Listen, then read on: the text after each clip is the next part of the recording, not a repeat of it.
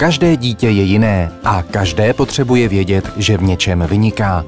Jak děti vzdělávat, aby všechny našly své místo na slunci? Vítejte u podcastu Zapojme všechny. Uslyšíte v něm hlas odborníků na vzdělávání i výchovu, ale také rodičů a dětí. Poslechněte si jejich příběhy, využijte jejich zkušeností. Dobrý den, Marta Kozda vás zdraví netradičně z Olomouce u dalšího dílu podcastu o kvalitním vzdělávání. Nacházím se v mateřské škole Zeyerová, kterou navštěvuje 75 dětí, má 3 třídy a zaměřuje se na environmentální vzdělávání, zážitkovou pedagogiku, má širokou nabídku kroužků, zapojuje se do množství projektů a realizuje inkluzivní vzdělávání. 17 dětí má speciální vzdělávací potřeby, z nichž 9 dětí ve 2. až 4. stupni podpory. V 1. stupni podpory jsou především děti s odkladem. Pedagogům a dětem pomáhají 4 asistenti pedagoga. Tudíž dnešním hlavním tématem je vzdělávání dětí se speciálními vzdělávacími potřebami v běžné mateřské škole. Jsem ráda, že si na toto téma se mnou bude povídat paní magistra Vladimíra Tomíková. Dobrý den. Která má vystudovanou speciální pedagogiku a zde ve školce je učitelkou pověřenou speciálně pedagogickou agendou, do které spadá například metodické vedení asistentů, individuální vzdělávací plány, plány pedagogické podpory, předměty speciální pedagogické péče nebo komunikace s poradenskými zařízeními. Začneme, paní magistro, těmi asistenty. Dobře. U vás takové specifikum, taková zajímavost, jak postupujete při výběru asistentů? Při výběru postupujeme asi, já si myslím, že podobně jak v jiných školkách, ale nedokážu to posoudit. Je to tak, že předvýběr si samozřejmě dělá paní ředitelka, ale u dalšího kola, to znamená, když už asistentka přijde k uchazečka o zaměstnání, tak bývám přítomna i já jako speciální pedagog. A ta asistentka je přímo seznámena s náplní práce, která ji čeká, se složením třídy, má možnost seznámit se s třídním vzdělávacím programem. A vždy, kromě toho, že jí řekneme, k jakému dítěti ten asistent má být určen nebo ke kterému je přiznané jako podpůrné opatření, tak je upozorněna na to, že asistent je pedagoga, a může pracovat se všemi dětmi ve třídě. Proto to složení celé té třídy, aby ten asistent, ta asistentka, aby věděli, co je vlastně v té třídě čeká, co od nich budeme očekávat. Takže se snažíme jim říct jejich povinnosti, naše očekávání. A zajímá nás vždycky i ta druhá strana, to znamená, co ta asistentka si představuje, jak to bude vypadat, abychom nenarazili. Protože v minulosti už se nám stalo i tohle. Tak bývá ve školách, ve školkách, že ty představy někdy se rozcházejí. Pak přichází po nástupu proces adaptace, rozkoukání té nové asistentky. Jak u vás probíhá? My to děláme tak, že asistentka po nástupu má takové ochranné období, dejme tomu týden, 14 dní na to, aby se seznámila s chodem třídy, se základními pravidly a podobně. Protože to je velmi důležité, aby mohla spolupracovat s učitelkou ve třídě, aby věděla, co jak funguje a aby mohla to přenášet i na ty děti v pozdější době. Teprve po tady tom krátkém adaptačním období, když se seznámí s chodem školky, s provozem, se všemi těmi pravidly, tak si většinou s ní promluvím já o tom, jak se jí to líbí. Určitě má i manažerský pohovor samozřejmě paní ředitelka, ale já z toho speciálně pedagogického hlediska, protože většinou už po téhleté době ta asistentka velmi dobře ví, jaká jsou specifika u toho dítěte, v čem je to jiné než u ostatních dětí. A o tom si spolu potom povídáme, jak může reagovat, co to dítě potřebuje, proč to tak je, jaké metody můžeme zkusit. A my třeba nemýváme s těmi asistentkami nějaké třeba metodické schůzky nebo něco takového. Ale díky tomu, že jsme taková malá školka a poměrně, řekla bych, teď už stabilizovaný kolektiv, tak my si o těch věcech, o těch problémových věcech, o afektech a podobně si povídáme téměř denně. Ty informace se vyměňují vlastně bryskně, řekla bych, až okamžitě. Taková vaše výhoda, jak jste si blízko. Ano, přesně tak. Takže s těmi asistentkami probíráme ty možné způsoby, co bychom my pro to mohli udělat, aby to dítě se cítilo dobře a aby všechno klapalo tak, jak má. Ta asistentka se zžívá nejenom s tím dítětem a s kolektivem té třídy, ale samozřejmě si na sebe musí přivyknout i ten pedagog s tím asistentem a asistent s pedagogem. Tam jsou určité samozřejmě rozdílnosti nejenom povahové a osobnostní, ale i ve stylu práce. A je to tak, že ve třídě se střídají dvě učitelky a asistentka zůstává s oběma. To znamená, že asistentka musí sdílet nějakým způsobem ten styl práce, jak s jednou, tak s druhou učitelkou, ani můžou být diametrálně odlišné. Takže tam je potřeba taky nějaký čas, podle mé zkušenosti, na to, aby měli možnost vyslovit určitá svoje očekávání a potřeby.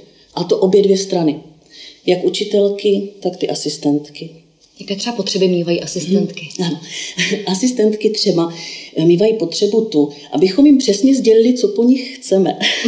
V té které situaci. Ono to zní směšně, ale je to přesně tak. Popíšu například.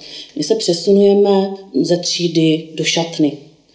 A já bych potřebovala například, aby asistentka šla jako poslední a zkontrolovala celou třídu, aby zkontrolovala koupelnu, hernu, a šla opravdu poslední za těmi dětmi. Ale to je potřeba jí říct, ona to nemůže vědět.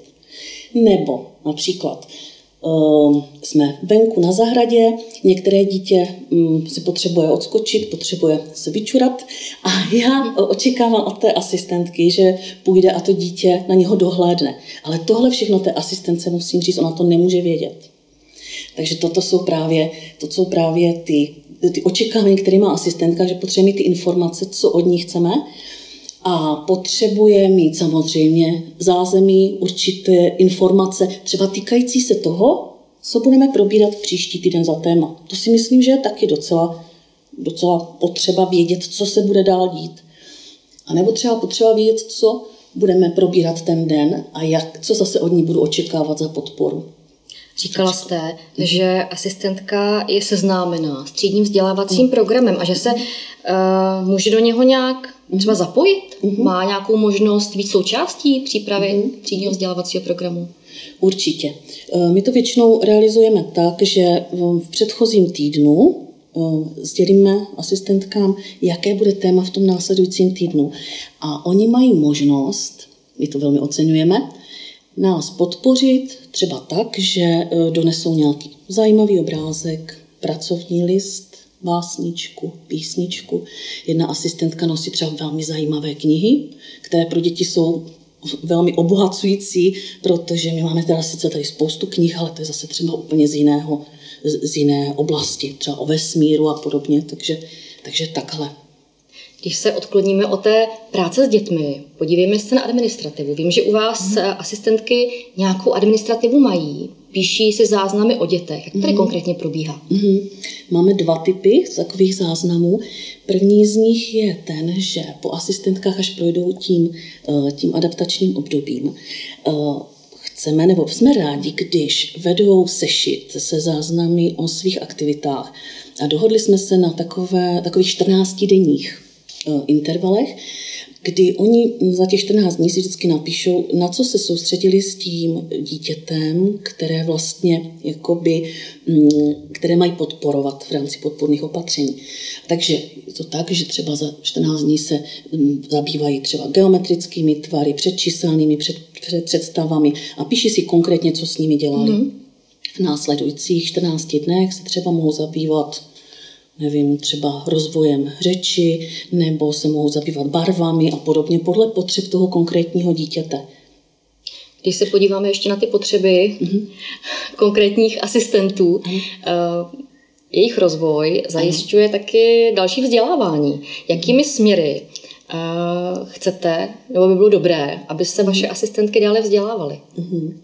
Určitě vítáme tu možnost dalšího vzdělávání asistentů pedagoga a spolupracujeme na tom v současné době s Národním pedagogickým institutem v rámci projektu Podpora společného vzdělávání v pedagogické praxi. Zkráceně to APIVB. Takže to je určitě jako výborná platforma.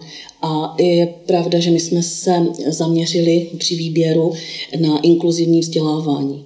Tam právě v rámci těch přednášek bývají zodpovězeny ty otázky, které asistenti mají, protože oni z pochopitelných důvodů po absolvování kurzu nemají takové široké penzum znalostí od té problematice speciálně pedagogické.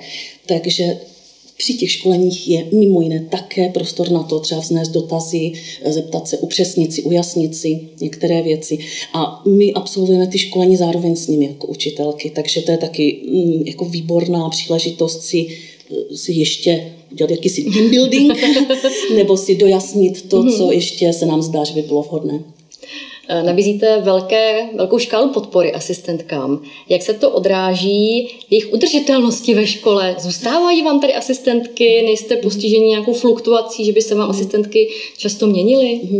V současné chvíli se mi zdá, že máme tým poměrně stabilizovaný, protože asistentky už jsou tady třetím rokem, čtvrtým rokem, některé a druhým rokem, ale samozřejmě se nám stalo, že jsme měli případy, kdy asistentky vydržely týden. Mám jeden konkrétní právě na mysli případ, kdy paní právě měla odlišné představy o náplni své práce a po týdnu nám to sdělila, že hlavním důvodem bylo, že je tady příliš rušné prostředí, že si to neuměla představit a byla rozčarovaná, takže prostě odešla. Ale vím, že u vás je dlouholetá spolupráce mezi týmem učitelek a konkrétní asistentkou. Jak se vám to podařilo? To se v té spolupráci daří, že takhle fungují dlouhodobě? To je úplně ideální stav, když se nám podaří zžít. Nejde to samozřejmě asi vždycky, nevím, nemáme špatné zkušenosti, ale daří se právě asi to vyslovit, svoje představy a očekávání z obou stran, aby i třeba ti asistenti měli možnost říct učitelce, tohle se mi zdá, že to nezvládnu, nebo že tohle není správná cesta, můžu to udělat jinak. Myslím si, že výhodné je i to, že zasahují do toho vzdělávání tím pozitivním způsobem, že třeba pracujeme ve skupinách, kdy učitelka například si vede část, skupinu dětí předškolního věku a asistentka se během toho věnuje dětem mladšího věku a podobně a využije u toho to, co si připravila, třeba tu báseň, píseň, hru a podobně. Takže myslím si, že na tomhle by to mohlo být postavené, na té vzájemnosti, na té spolupráci. To byl ideální případ. Příklad dobré praxe. Ale naopak, když se to nedaří, když učitelka s asistentkou si nesednou, co potom? Já musím říct, že my jsme se s touhle situací úplně takhle nesetkali. Zdálo se nám v jednom případě, že asistentka nezvládá dobře práci s dětmi mladšího věku. A paní ředitelka nabídla asistence i nám takovou cestu, že vlastně tu asistentku později zařadila do třídy s dětmi vyššího věku. A stálo se nám to jako dobrý nápad, nicméně asistentka stejně skončila, ale bylo to právě proto, že tu svoji práci úplně jako nebyla schopna zvládnout. Ona sama to viděla, že to není úplně její cesta. Takže i přesto, že jsme udělali tady tenhle ten vstřícný krok, tak potom vlastně ukončila práci u nás. Pojďme se od asistentů přesunout více k dětem, protože vaše školka má velké zkušenosti s dětmi se speciálními vzdělávacími potřebami. Pojďme se podívat na první tip. Dítě s cukrovkou. Měli jste v minulosti dítě s cukrovkou. Co jste pro to dítě vlastně dělali? Protože i z mých zkušeností vyplývá, že nevíme, kam až můžeme zajít, jak dítěti můžeme pomoci, ale kde ta naše pomoc by měla končit.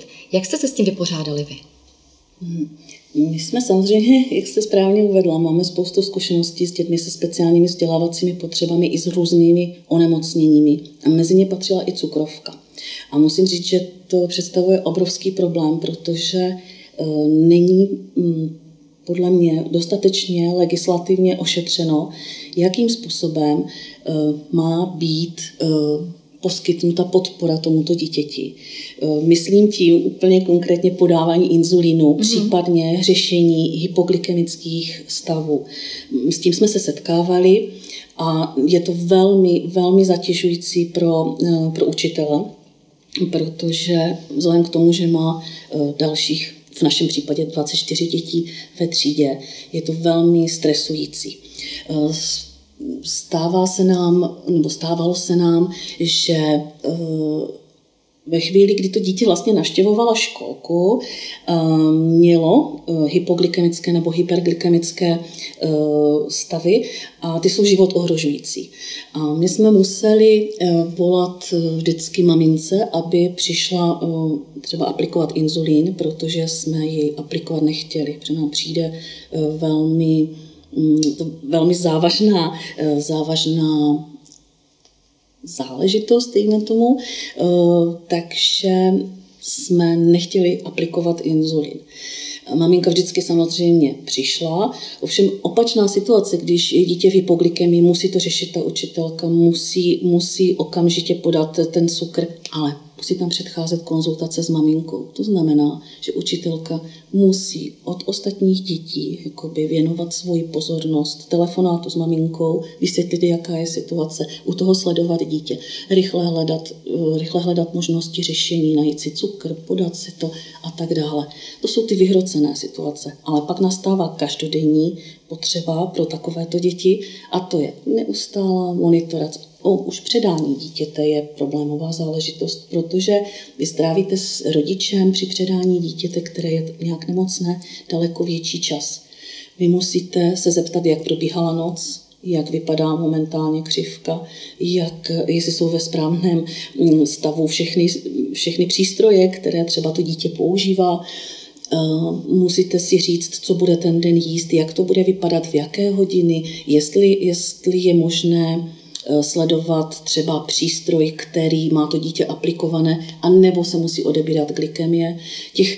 Já jsem těch položek, které musí ta učitelka udělat, když jsem to kdysi počítala, tak jsem jich napočítala přes 20. Je to tak, že musíte to dítě stále monitorovat, stále sledovat, neustále být ve střehu a tím pádem zůstává daleko menší prostor pro práci s dětmi. A třeba v tu dobu, o které já teďka mluvím, ta maminka musela vždycky přijít a před obědem aplikovat inzulín. To znamená, musela odejít ze své práce, přijet do školky, aplikovat inzulín. Pro ně zatěžující, pro nás velmi zatěžující. Navíc ten inzulín se aplikuje v době, která odpovídá té křivce, vývoj té křivky. Takže to bylo 20 minut před naším vlastním obědem, 20 minut po našem vlastním obědě. To znamená, že tam jsou i režimové takové překážky. To stejné je i se svačinkami, ty se nemůžou podávat ve standardním čase. Dokrmy se dávají například i během odpočinku odpoledního, takže tam těch činností je opravdu veliká škála a odpovědi na to, jak to udělat, jsme v legislativních předpisech prostě nenašli. Takže jsme museli improvizovat. Co by vám tehdy pomohlo v té situaci, když jste měli dítě s diabetem a popisovala jste ty různé aktivity, ty činnosti, které jste museli udělat? Co by bylo to, co byste si řekla, teďka potřebujeme? Určitě pevný legislativní rámec. My jsme se neměli o co opřít. Druhá věc, která by nám pomohla a později nám i výrazně pomohla, byl asistent pedagoga. Asistent pedagoga, který nám zajišťuje právě ty činnosti, o kterých jsem teď mluvila. Ono je ještě daleko víc, tam je vážení jídla a takové další věci. Takže ono se to naskládá, takže asistent pedagoga nám později velice pomohl. A taky nám pomohlo například vybavení přístroji toho dítěte, zestabilizování stavu toho dítěte a tak dál. Takže určitě ta legislativa a podpůrná opatření. Ta podpora teda je naprosto nezbytná v těchto případech. Navíc předtím, než to dítě bylo vybaveno přístroji, případně teda pomocí asistenta, nemohli jsme ho, ač jsme velice chtěli, zapojit do úplně všech aktivit. Takže nějaká omezení tam byla? Určitě. Šlo například o výlety mimo město. Tam přicházely v úvahu dvě řešení a to buď, že pojede maminka s námi, anebo že se výletu nezúčastní. Takže myslím si, že jsme dokonce vyzkoušeli obě dvě varianty, ale když je ten asistent na blízku, který má možnost aplikovat inzulín, tak potom teda je možné zapojit do všech těch aktivit. Ovšem s aplikací inzulinu u asistenta pedagoga jsme velice váhali a maminka nám pomohla vyřešit tu situaci tak, že jsme přijali za asistentku pedagoga rodinou známou, která byla tedy seznámena jak s tím dítětem, tak s genezí té jeho choroby. Splňovala určitě i vzdělání. A splňovala vzdělání, měla hotový kurz, ona si ho speciálně kvůli tomu udělala, takže jsme na ní čekali. A tím, že se dobře znali, sepsali spolu dohodu o aplikaci, o možnosti aplikovat inzulín, tak tím se nám vyřešily tyhle ty největší problémy.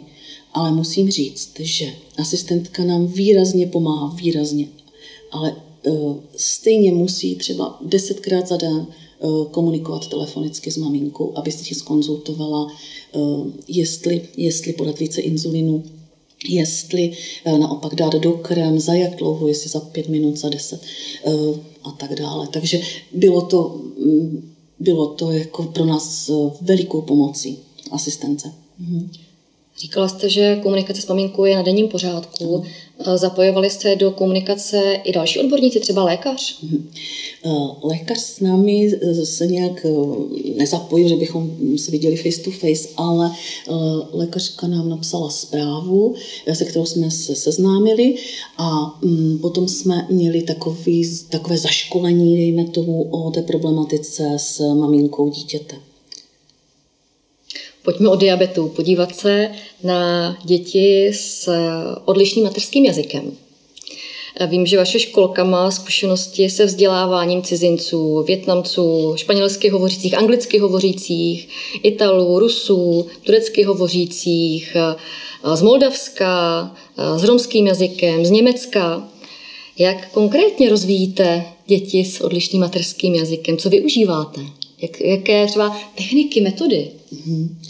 Je pravda, že u nás už se vystřídalo spousta dětí právě s odlišným mateřským jazykem. A musím říct, že ale každý ten případ je diametrálně odlišný. Ty děti často k nám přichází s odlišným životním příběhem, se spoustou různých zážitků, které my ani neznáme. A ve většině případů ty děti zažívají velký stres. Protože jde třeba o děti, které přijeli z druhého konce země, třeba z Ameriky, a přichází naprosto nevybavení jediným slovem česky a ocitnou se v prostředí, které pro ně je nepochopitelné. A víme o tom, že pro ně je velmi důležitý, stejně jako pro ostatní děti, takový ten pocit bezpečí a klidu. A já mám pocit, že rodiče, kteří neznají české prostředí, neznají česky, často ty děti nemohou dostatečně podpořit v té adaptační fázi. Oni jim neumí vysvětlit, co v té školce bude probíhat, jak to bude probíhat. Nejsou seznámeni s těmi okolnostmi, které se týkají toho vzdělávání, kdy je svačinka, kdy je oběd, co se bude dít a tak dále. Takže my většinou se na začátku snažíme především to dítě sklidnit. A téměř pravidlem je, že vždycky na něj mluvíme v jednoduchých větách, bez zdrobnělin, pomalej, je potřeba od sebe oddělovat jednotlivá slova a když dítě nerozumí, zopakovat mu to, co mu říkáme a nepřidávat další slova. Ale než se dostaneme do téhle fáze, používáme často konkrétní předměty, případně obrázky s jedním předmětem naprosto jednoduchým. Později používáme různé piktogramy, případně už potom slova. Té podpory, kterou dáváme těm dětem, je samozřejmě je víc. Jo? Je tam víc druhů, ale záleží to případ od případu, podle toho, co to dítě potřebuje, v jakém je věku.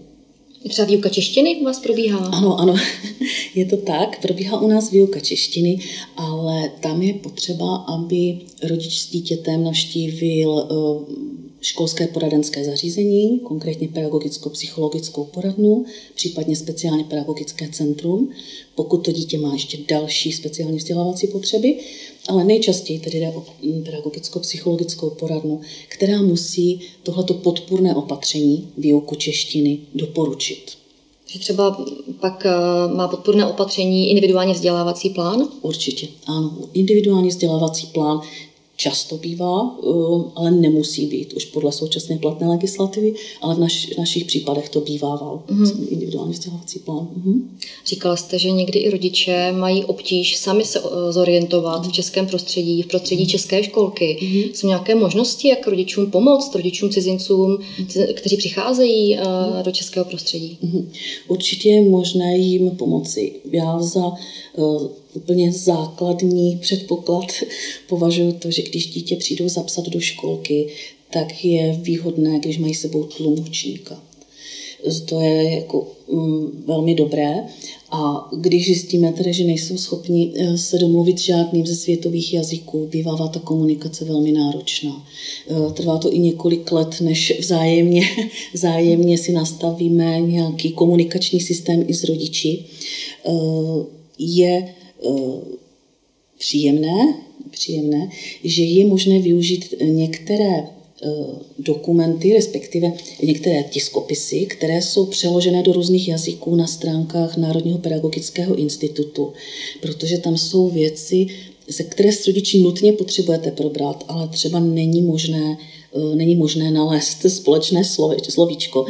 A je tam třeba evidenční list, jsou tam žádosti o přijetí do mateřské školy, je tam třeba seznam věcí, které bude dítě potřebovat v mateřské škole, informace o zápisu a tak dál. A je to opravdu ve spoustě jazyků tam nachystané, takže bych doporučovala, kdo by se setkal s podobným problémem, že bude přicházet dítě s odlišným mateřským jazykem, aby si ty informace dohledal na stránkách Národního pedagogického institutu. Zaujal mě případ u vás ze školky z minulosti, kdy k vám začalo docházet dítě s odlišným mateřským jazykem. Vy jste nastavili určitou formu podpory, ale to dítě se nerozvíjelo. Byl tam ještě nějaký další problém. Co se u něho vyskytlo? To bylo dítě, které mělo ještě těžkou vadu řeči, která se později musela dále dovyšetřit, protože přestože jsme se snažili sebe víc, byla tomu dítěti poskytována podpora jak výuka českého jazyka, tak předměty speciálně pedagogické péče, tak samozřejmě se mu věnovaly učitelky ve třídě, byla tam dokonce podpora asistenta pedagoga a přesto to dítě ta řeč se nerozvíjela dál. Zkoušeli jsme se s maminkou, která také nemluvila česky, domluvit na tom, nebo zeptat se jí, zda aspoň je vyvinutá ta řeč v jazyce rodném. A později se nám podařilo zjistit, že ani tam se nerozvíjí ta řeč dostatečným způsobem. My jsme od začátku viděli, že dítě je, jakoby jeho motorika je strnulejší, je třeba projevuje se jistá amimičnost v obličeji, a měli jsme určité podezření, že by mohlo jít ještě o nějaký další problém, ale nechávali jsme dostatečně dlouhý čas na adaptaci, protože děti v adaptační fázi, když přichází do školky a zvykají se na prostředí, často mívají různé potíže, tam dochází k regresi ve vývoji a podobně, takže je potřeba zachovat určitý čas. Ale zase nesmí propásnout vhodná chvíle pro to, kdy je už nutné, nezbytné poskytnout tu podporu. Takže jsme samozřejmě se snažili to tak nějak vyvážit a dítě teda bylo posláno do poradny, kde zjistili, že teda problém bude hlubší, že to nebude jenom o tom, že dítě se pohybuje v cizojazyčném prostředí, ale půjde ještě o nějakou další poruchu. Proto bylo odesláno s maminkou do speciálně pedagogického centra logopedického, kde doporučili ještě další lékařská vyšetření. Takže podařilo se vám dítě rozmluvit v průběhu předškolního vzdělávání? Podařilo, ale bylo to velmi pozvolné. Ta řeč byla opožděna o několik let, ale myslím si, že jsme podnikli v tom všechno, co bylo v našich silách, a potom bylo potřeba, aby pokračovalo třeba to dítě na speciální škole. Když jste zmínila, že vedete předmět speciální pedagogické péče, předměty speciální pedagogické péče, nejen tedy pro děti z prostředí jiné kultury, z prostředí jiného jazyka, ale také děti ze sociálně slabšího prostředí. Jaké konkrétní pomůcky využíváte, jak v tomto předmětu pracujete? Předměty speciální pedagogické péče vlastně jsou jedním z podpůrných opatření, které musí doporučit školské poradenské zařízení. U nás se vlastně do těch předmětů speciálně pedagogické péče zapojuje 4-5 dětí, záleží to právě na potřebnosti. Z různých tříd? Ano, z různých tříd. A zaměřujeme se tam na rozvoj třeba grafomotorických dovedností, na rozvoj vizuálně percepčních dovedností, nácvik sociální komunikace a podobně. Bývají to děti, které mývají, teď se tomu říká speciální vzdělávací potřeby, které vznikají v důsledku zdravotních potíží nebo jiných okolností, ale jsou to často děti s opožděným psychomotorickým vývojem. Nebo děti s poruchami chování, které nedodržují pravidla a podobně. Já jsem zjistila, nebo se mi osvědčilo u těch dětí,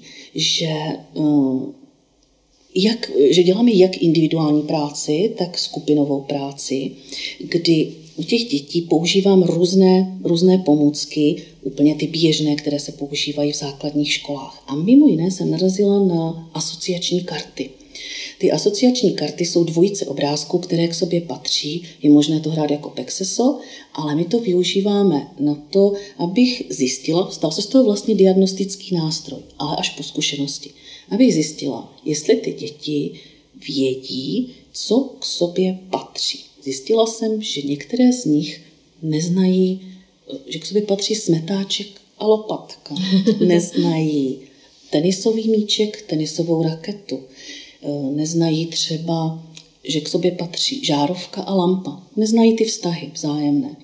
Takže od asociačních karet jsme se vrátili jakoby o krok níž a začali jsme používat pomůcky běžné denní potřeby. To znamená, šli jsme si pro smetáček, lopatku, ukázali jsme si, jak to funguje, donesla jsem si z domu lampu, žárovku, ukázali jsme si, jak to funguje, vzali jsme si baterku, tedy svítilnu a baterii, která se vkládá jako zdroj, a ukázali jsme si, jak vlastně ty věci fungují. Takže, jak říkám, jsou to různé hry, jsou to asociační karty, věci konkrétní, nebo věci denní potřeby, a potom taky jsem přišla na to, právě při té individuální práci v rámci předmětu speciální pedagogické péče, že některé z těch dětí neznají jednoduchá základní slova, která našim ostatním dětem třeba přijdou známá a povědomá. Při písni například Pec nám spadla, jsem zjistila, že ty děti neznají slovo pec. Takže jsme museli zase najít obrázky pece, obrázky kamen, vysvětlit si, jak vlastně fungují kamna, jak funguje pec, že komín, ze kterého se kouří, což ty děti běžně malují, oni vlastně neznají proč, nevědí proč. Takže jsme se zase vrátili někde k základům toho a začali jsme si vysvětlovat úplně obyčejná slova, případně slova zastaralá, protože ty děti už teďka pec doma nemají, takže se vždycky vracíme tak jakoby k těm základům. Dál používáme pomůcky, které si často vyrábím sama, protože zjistím, že potřebuji někam to posunout dál a někde buď vidím nějakou inspiraci, a nebo když mi něco napadne. Mezi to patří třeba logopedická kostka. Děti mají velmi oblíbenou a je to kostka, kterou jsem si vyrobila z papíru, a na každé straně je jako obrázek, je tam například blesk, princezna, medvěd, šnek. Když hodí tou kostkou, tak podle toho, co padne, tak modulujeme zvuk, modulujeme hlas a říkáme takto básničky. Takže když je tam medvěd, tak je jako by ten medvěd a podobně. Potom jsem si třeba vyrobila smyslové pexeso, to mají taky moc rádi. Našila jsem si asi 30 sáčků z textilu a naplnila to vždycky dvojce, kuličkou, kostkou, sáčky mikrotenovými, oříšky a podobně. A ty děti mají možnost u toho rozvíjet jak zrak, protože už zrakem mohou vyhledávat podobné dvojice, tak mohou využít zvukových efektů, protože některé z nich vydávají zvuk, a nebo mohou využít samozřejmě hmatu. A základem teda je seznámit ty děti nejdřív s obsahem, protože ne všechno by asi sami poznali, takže smyslové pexe jsou úžasná věc. Používáme samozřejmě pracovní listy, sešity, různé zalaminované úkoly jsem si povyráběla, nebo používáme sáčky s kroupami pro rytmizaci různých písní a básní. Výborně využíváme silikonové polštářky, v podstatě mycí houby ze silikonu, které jsou velmi příjemné na dotek a děti si s nimi masírují ruce. A je to velmi v oblibě. Nebo používáme silikonové míčky s dlouhými takovými vlasy, a když si ten míček kutálíme po stole, tak každý z těch, který bude jako kutálet, řekne třeba nějakou barvu. Až skončíme barvy, říkáme zvířata, nebo říkáme nějaké věci, nebo jména dětí ve třídě a podobně, aby se rozvíjeli, řekla bych, všemi směry v tu chvíli. Úžasná je práce na interaktivní tabuli. To děti moc baví, je to inspirativní, je to zajímavé, takže to je taky věc. Dobrá je hra bingo, ona se jmenuje Hmatej a najdi, a ta je taky dětmi velmi oblíbená, nebo třeba pokličkové pexeso, pískovničky, které si vyrábíme z jáhel a z hrubé mouky a můžeme je častěji měnit než třeba písek. Potom používáme třeba barevné knoflíky na hru knoflíková házená, nebo přírodniny různé, ty skládáme do tvořítek na led, kdy já vytvořím nějaký vzor a děti potom podle toho vzoru vlastně mají napodobit to skládání. Nebo běžnou hrací kostku využíváme taky často, máme velkou molitanovou, děti hodí a kolik tam je puntíků, kolik je tam koleček, tolikrát my třeba tleskneme, otočíme se, vyplázneme jazyk a podobně. Takže i s tím. Zábavné to je. Ano. Snažím se zábavnou formou děti připravovat do základní školy. Zaujal mě případ, který jste v minulosti ve školce řešili, když k vám přestoupil předškoláček, který měl projevy autismu, měl diagnostikované poruchy chování, potíže s pozorností a projevoval se opakovanými afekty, šel do opozice, byl agresivní vůči dětem, ale i vůči dospělým. A samozřejmě se to pak odráželo na práci se třídou. Jak se vám podařilo napravit toto jeho chování, pracovat s tímto dítětem? Protože vím, že tam ten šťastný konec je.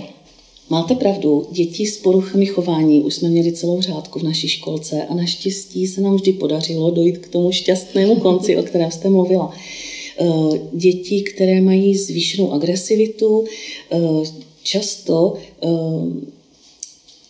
se takto projevují proto, že mají obavy, mají strach.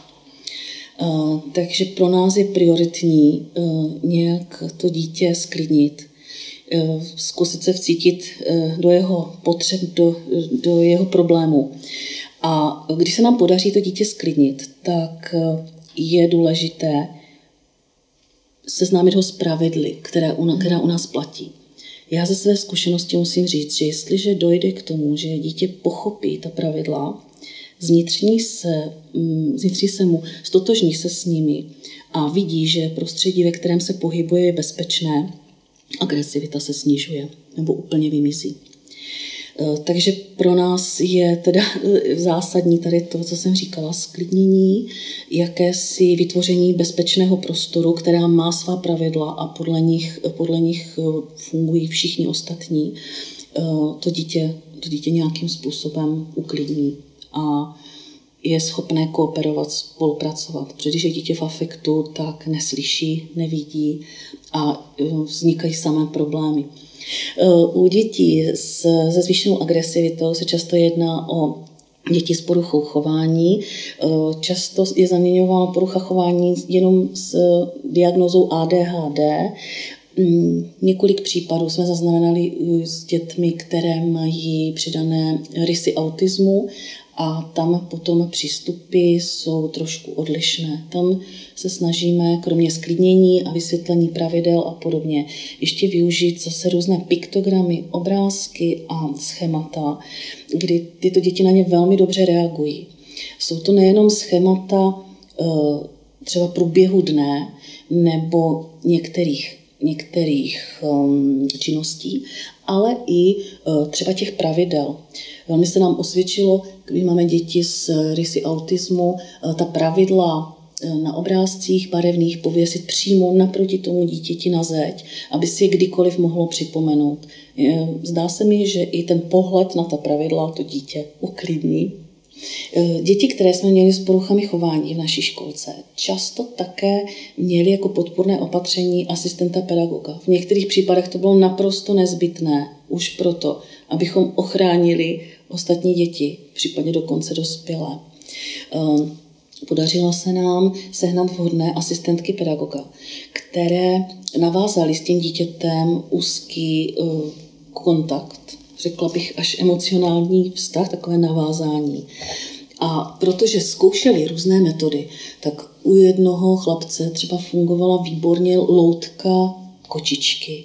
U jiného chlapce fungovalo zase úplně něco jiného. Byl to případ od případu, ale důležité je, že ten asistent hledá možnosti, hledá nějaké cesty, a pokud se mu podaří najít tu věc, na kterou reaguje to dítě nebo tu činnost, tak bych řekla, že je z půlky vyhráno, protože to dítě se tou činností nebo tou věcí krásně sklidní.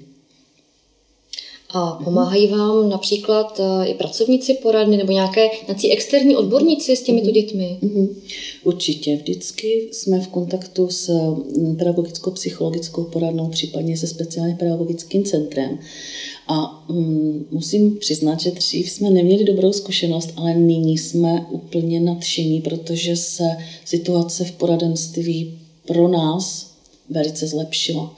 Musím říct, že komunikace s poradenskými zařízeními v současné době je na výborné úrovni. Dřív se nám stávalo, že jsme dlouho čekali na doporučení. Pracovníci nejezdili tolik do terénu, teď jezdí do terénu, přijdou se podívat, vidí dítě i s ostatními v té interakci, dávají, řekla bych, takové konzultace, je možné jim zavolat a můžeme se s nimi poradit o nějakém aktuálně vzniklém problému a podobně, takže ta spolupráce je naprosto vynikající momentálně. Když se podíváme na šťastný konec, který jsme zmínili, to konkrétního dítěte, jak vypadal tedy ten šťastný konec, kam se dítě, které vstoupí do školky se závažnými problémy v chování, může dostat?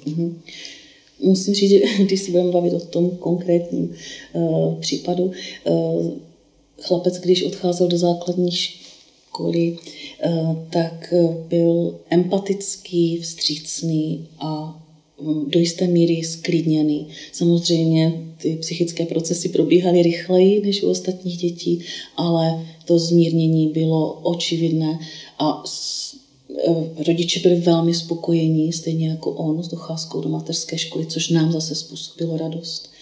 Dokonce potom požadovali přijetí dalšího dítěte a svého.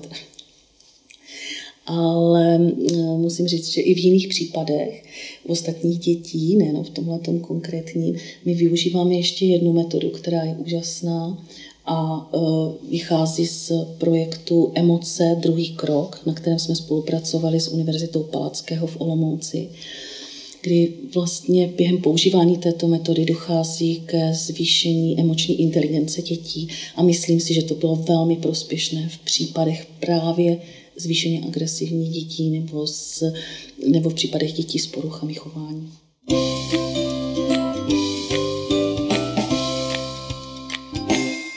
Nutnou součástí efektivní péče o dítě se speciálními vzdělávacími potřebami, nejen v prostředí mateřské školy, je spolupráce s rodiči. Pojďme se společně ředitelkou olomoucké mateřské školy Zeyerova, paní magistrou Evou Kroutilovou, podívat na případné potíže v této spolupráci a na možnosti řešení. Dobrý den, paní ředitelko. Dobrý den. Paní ředitelko, máte za sebou jistě dobrou spolupráci s rodiči, ale i spolupráci, která mnohdy byla náročnější, případně i třeba nějaká agrese. Jak postupujete v těchto případech, aby byste rodiče dostala na vaši stranu ku prospěchu dítěte? Tak na tuto otázku je v krátkosti velmi složité odpovědět, protože samozřejmě každá tato situace je individuální. Jako první bod bych řekla, že jde hlavně o zklidnění situace. To znamená, že rodiči vysvětlit s úsměvem v klidu, že situace se bude řešit, že je nutné situaci si osvětlit a vysvětlit si vlastně postoje obou stran. Poradila bych kolegyním v téhle situaci rodiče zklidnit. Pokud se jedná o nějakou maličkost, jde to samozřejmě vyřešit mezi vyzvedáváním nebo předáváním dětí.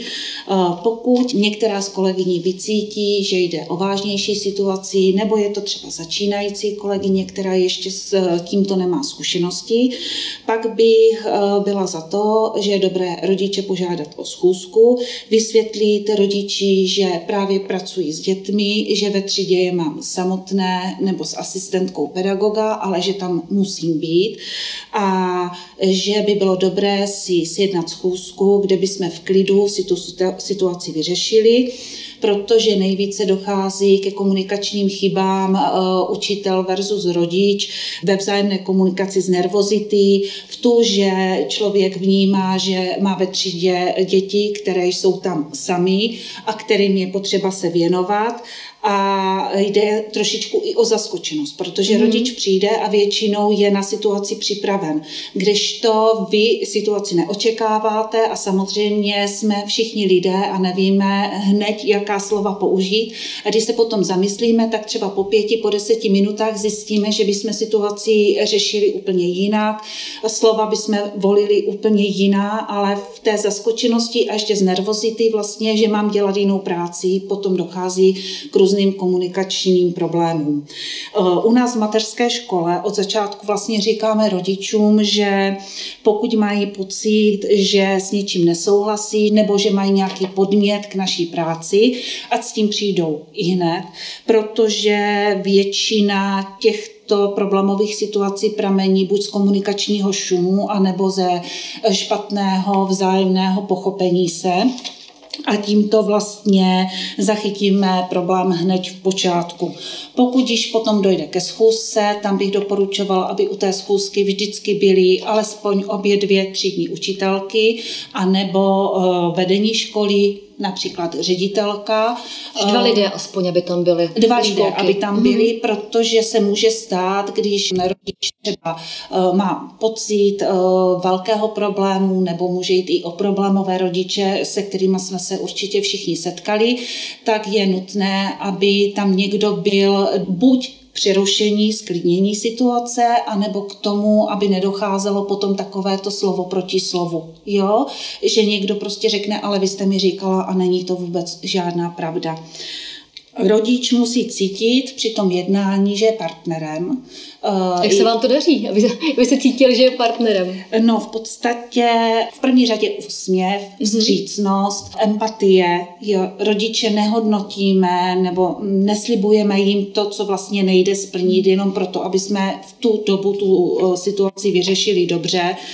Ten klid vlastně emocí a odklad jednání trošičku napomáhá i takovému pravidlu připravenosti, protože se i my sklidníme, víme, o co rodiči jde, kde ten problém je a můžeme se v klidu na něj připravit. Doporučovala bych opírat se samozřejmě o legislativu, o školní řád. Každá škola vlastně by ho měla mít vypracován tak, aby se co nejvíce podchytili ty situace, s kterými se třeba ředitelka, která ten školní řád připravuje, setkala. Samozřejmě vím z vlastní praxe, že situace nastanou vždycky nové a nové, takže hlavně zachování klidu vlastně těch emocí a je vhodné také zvolit dobré způsoby komunikace, to znamená nemluvit s rodičem nadřazeně, snažit se ho pochopit, dát najevo, že oběma stranám jde o to, aby dítě se vzdělávalo a prožívalo co nejklidnější období a že oběma stranám by vlastně mělo jít o to též. V jednání s rodičem se dá najít i spoustu kladných věcí, takže vyzvihnout i ty klady, které oceňujete vlastně na tom, jak ten rodič vychovává dítě, jak se chová ve vztahu vlastně v komunikaci v mateřské škole, protože ta pochvála vlastně otevře tu cestu k té další komunikaci. Že nejdřív pochválit a teprve další komunikace. Ano. Dát najevo, že problém chcete řešit, ale že ho můžete řešit jenom do té míry, kdy vám to vlastně okolnosti dovolují. To znamená, kdy neporušíte legislativu, kdy neporušíte školní řád a kdy to bude ku prospěchu vlastně dítěti, ale i ostatním dětem ve třídě. Protože nemůžeme upřednostňovat na žádost rodičů v jakémkoliv směru jedno dítě oproti druhým. Všechno musí být v souladu. Zajímalo by mě, jak ve školce postupujete, jak reagujete na rodiče, kteří mají nevhodný výchovní styl nebo mají rozdílný výchovní styl, například když se rozvádějí, jsou po rozvodu. Tam samozřejmě je na místě velká citlivost, protože i rodiče mají v tu chvíli emocionální, existenční problémy. Problémy vlastně s tím, že ne vždy jsou s dítětem, protože se potom o péči o dítě dělí. Opět sklidnit situaci, zavést rozhovor takový chápající. To, že tu situaci chápete, že situace je složitá, ale znovu prostě to, co jsem říkala předtím, vysvětlit rodičům, že by tady v první řadě mělo jít všem stranám o to, aby dítě bylo v klidném prostředí, aby nevnímalo vlastně ty rozpory rodičů, protože to na něho psychicky strašně moc působí. Říkáme rodičům, že bychom o téhle situaci měli vědět, protože samozřejmě dítě tím, že jsou nějaké konflikty v rodině, tak se to na něm odráží. Tudíž i v tu chvíli my musíme vědět, že se něco děje a že to dítě jedná z nějakého popudu, že prostě nemá pocit bezpečí, že tam nějaký problém je. Nicméně je to pořád to stejné. Mělo by nám všem stranám jít o to, aby dítě se cítilo v pohodě, aby mělo podmínky pro všestranný svůj rozvoj a k tomu prostě směřovat veškeré naše společné úsilí. Děkuji paní učitelce a paní ředitelce za sdílení zkušeností se vzděláváním dětí se speciálními vzdělávacími potřebami v prostředí běžné mateřské školy. Podcasty a mnoho dalšího naleznete také na našem Facebooku, a budu se těšit u dalšího dílu Naslyšenou. Podcasty Zapojme všechny pro vás natáčí Národní pedagogický institut v rámci projektu Podpora společného vzdělávání v pedagogické praxi. Projekt spolufinancuje Evropská unie. Další rozhovory, články a videa najdete na www.zapojmevšechny.cz.